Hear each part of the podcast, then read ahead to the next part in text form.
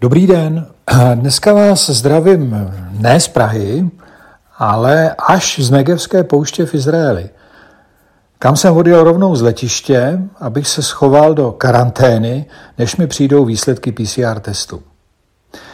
Protože tu po poušti chodím a zastavit se mi daří jenom na chvíli, pokusím se o krátkou úvahu, jak na mě tahle cizokrajné prostředí působí. Chtěl bych se přitom dotknout také tématu víry, aspoň tak, jak o ní uvažujeme v psychoanalýze. A jenom doufám, že to pro vás nebude pusté řečnění. Za chvíli tady bude nad pouští už zapadat slunce, už cítím, že mi začíná být chladno, ale ještě je dobře vidět na množství kamenitých kopců a skal, velkých asi jako naše Krkonoše, a za nimi a nad nimi na dlouhé průčelí hor a náhorních plošin. Ty hory se na obzoru táhnou zdánlivě až do nekonečna, až někam na jih Sinaje, kde ustupují písčitým pláním, kterým beduíni říkají El Tih, neboli poušť bloudění. Všechny ty masivy se tady navrstvily během desítek milionů let, dávno před příchodem prvních lidí, a stále přitom zůstávají holé až na kost, nezakryté téměř žádnou vegetací. Ta neznámá cizí krajina a její nebe snad v každém příchozím, nejenom ve mně, vyvolává prvotní údiv, zneklidnění, bázeň a úctu. Podobné scenérie znám z fotografií krajin na Marsu. Člověk, který na poušť přijíždí z evropského města, má nejspíš dojem, že je tu jednou nohou v kosmu anebo ve vzdáleném pravěku. Vypadá to, jako by vesmír klesl z nebe až na toto místo. Není to krajina sražená do nějakého uchopitelného tvaru. Rozprostírá se, jakoby dostracená. Nemá střed a pokud hledáme její oči, jsou obrácené někam jinam, mimo nás. Je to celistvá, mohutná realita, která, i když v ní jsou vidět tektonické zlomy a zkroucená, posunutá geologická patra, v sobě, zdá se, nemá díru někam jinam, někam do jiného vesmíru nebo do prázdna, kudy by její síla přicházela a zase odcházela. I když právě tady by se tunel do jiného časoprostoru dal očekávat. Poušť vyzařuje energii, která je mocnější než člověk, a proto je nebezpečná a také vznešená. Edmund Berg přirovnal pozemské krajiny k bíkovi anebo k volovi.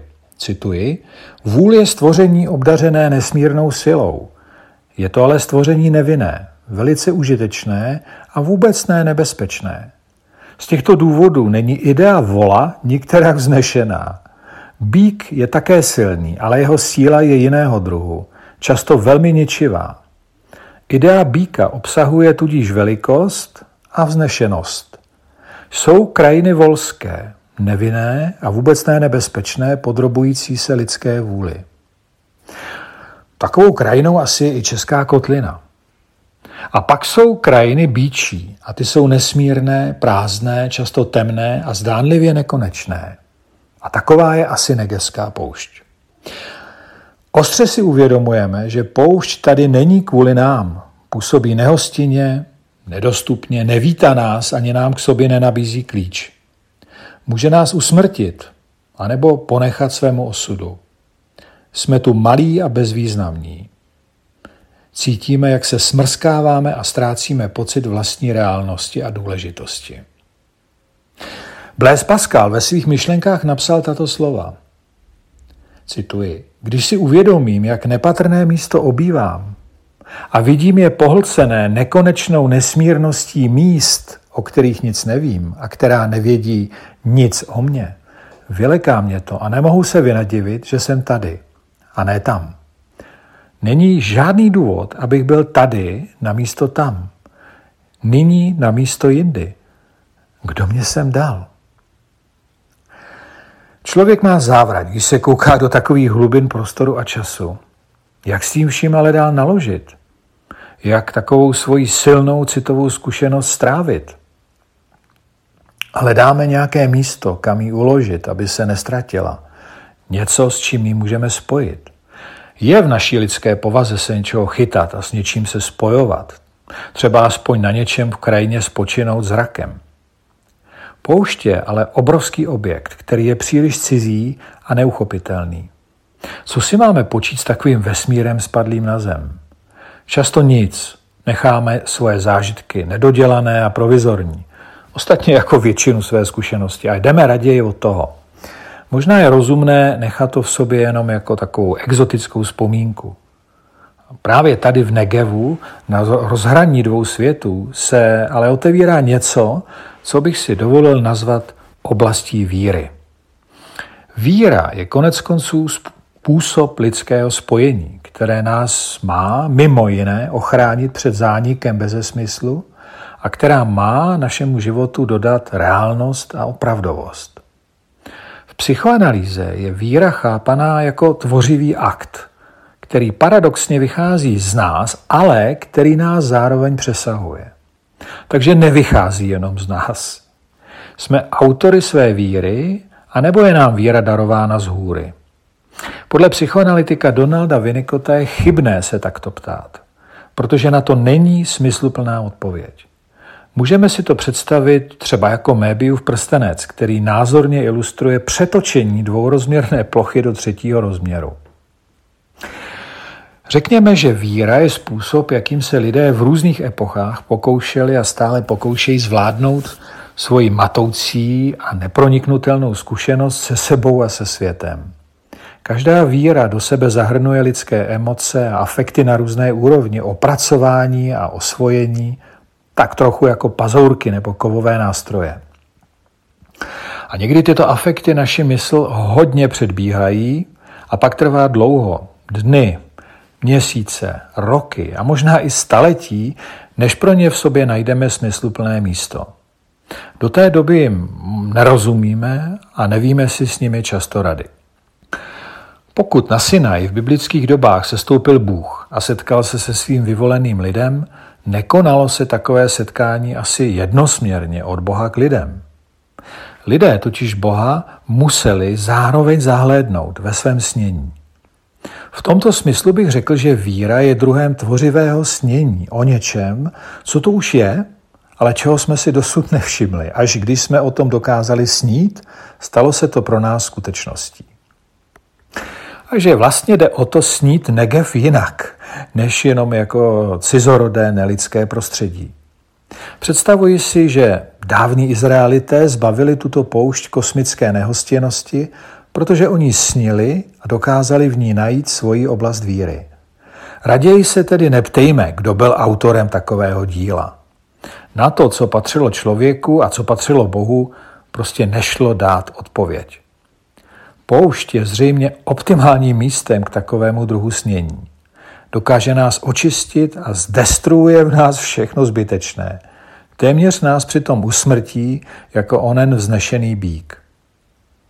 Do oblasti víry, tedy víry v psychoanalytickém pojetí, se můžeme dostávat, jistě nejenom, skrze téměř totální rozbití své subjektivity a odevzdání se něčemu, co nás přesahuje. A k tomu potřebujeme notnou odvahu i důvěru, že to nějak dopadne, pro nás snad dobře, ale možná také ne. Nejde to dopředu odhadnout a vyjednat. Na opatrnictví se tady vůbec nehraje. To hlavní, co nás drží pohromadě, je ale právě jenom ta víra, tedy naše otevřenost vůči neznámé skutečnosti. Možná nás ten býk rošlape, ale ne z toho důvodu, že by byl zlý, spíše proto, že jeho prioritou není jenom naše blaho. Pokud na poušti vydržíme, vyjdeme ze svého dosavadního já a snad se v hrubém písku úplně nerozpustíme. My jako psychoanalytici tvrdíme, že existují nevědomé procesy, které nás stále nějak přetvářejí a někam nás postrkují. To nejlepší, co asi můžeme udělat, je pokusit se stát jejich partnery. Nechat je na sebe působit, i když jim vždycky nerozumíme. Někdy se jim otevřít víc, jindy se před nimi raději trochu stáhnout. Tyto procesy nikdy nemůžeme úplně ovládnout anebo zkrotit. Naše 11. psychoanalytické přikázání by přesto mohlo znít třeba takto. Neuzavírej se před skutečností a nechej je na sebe působit. Samozřejmě si občas také oddechni a vezmi si od sebe dovolenou. Stojíme-li v tom kamení Negevské pouště, tak jako já, potřebujeme zapomenout na biblické příběhy o poušti, na básnické obrazy a na všechno, co kdo před námi o poušti řekl a vymyslel. Osídlovat tuto krajinu jenom našimi asociacemi, projekcemi a vzpomínkami nestačí. Nejsme tu doma a nesedíme na svojí židli. Negev je báječná krajina, protože je natolik cizorodá, že na ní nejdou navěsit naše všemožné stereotypy. Měli bychom být také holí na kost, jako je ona. Snít a čekat, jestli se něco bude dít. Když ne hned, třeba se zpožděním.